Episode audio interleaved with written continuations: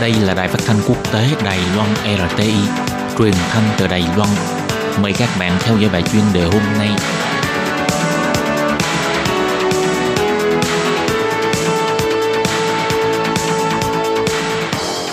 Tường Vi xin chào quý vị và các bạn. Tiếp theo chương trình xin mời các bạn theo dõi bài chuyên đề.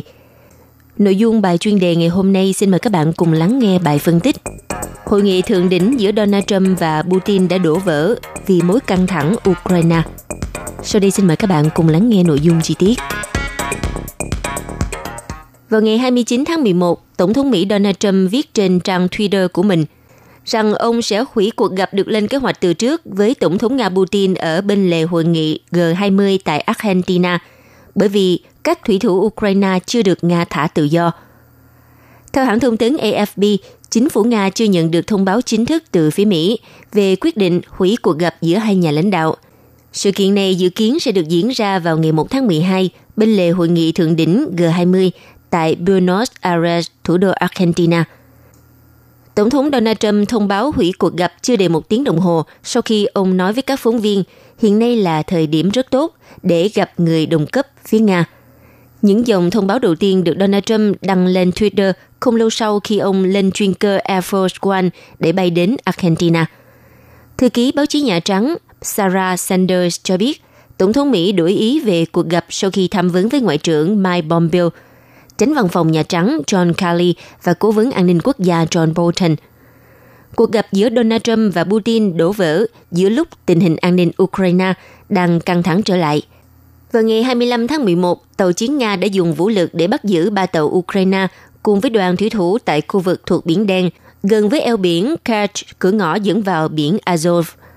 Tổng thống Ukraine ngài Petro Poroshenko đã yêu cầu NATO triển khai tàu quân sự đến biển Azov để hỗ trợ an ninh cho nước mình. Ông còn cảnh báo nguy cơ sẽ xảy ra chiến tranh toàn diện và ký lệnh thiết quân luật trong 30 ngày tại khu vực giáp với Nga, Biển Đen và biển Azov. Hiện tại 24 thủy thủ Ukraine đang bị tạm giam 2 tháng trước khi hầu tòa tại Nga. Một số thủy thủ đã được chuyển đến Moscow. Chính phủ Nga cũng khẳng định đã làm đúng luật khi bắt giữ tàu Ukraine. Trong bài phát biểu dài đầu tiên kể từ vụ va chạm trên biển, Tổng thống Nga Putin nói vụ việc đã được Kiev dàn dựng như một hành động khiêu khích. Tổng thống Putin cáo buộc các tàu của Ukraine đã đi vào lãnh hải của Nga và không dừng lại theo yêu cầu của tàu tuần tra Nga.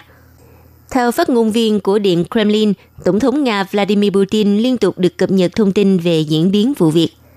Trong cuộc điện đàm với Thủ tướng Đức Angela Merkel ngày 27 tháng 11, ông cáo buộc giới chức ở Kiev phải chịu hoàn toàn trách nhiệm và cho rằng hành động này được thực hiện có tính đến chiến dịch tranh cử sắp tới ở Ukraine.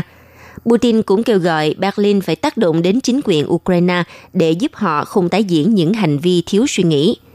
Sau vụ việc, Liên minh châu Âu đối mặt với nhiều câu hỏi về tính sẵn sàng phản ứng của cả khối trong bối cảnh bầu không khí mệt mỏi đang bao trùm một số thành viên vì triển vọng cấm vận thêm nữa đối với Nga. Tổng thống Putin có thể thấy rõ một phương Tây chia rẽ và chịu áp lực nội bộ sẽ không phản đối Nga thắt chặt kiểm soát ở eo biển Kerch.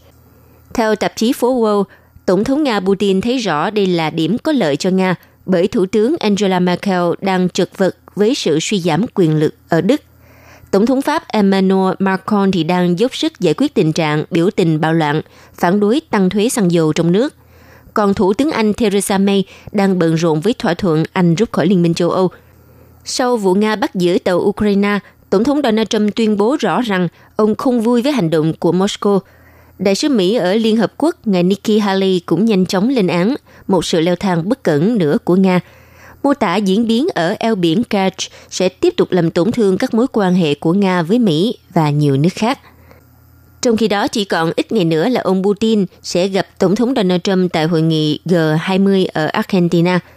Theo hãng tin Bloomberg nhận định, động thái của Nga là một phép thử đối với quyết tâm ủng hộ Kiev chống lại Moscow của Tổng thống Donald Trump, người vừa chịu thất bại trong cuộc bầu cử giữa kỳ tại Mỹ.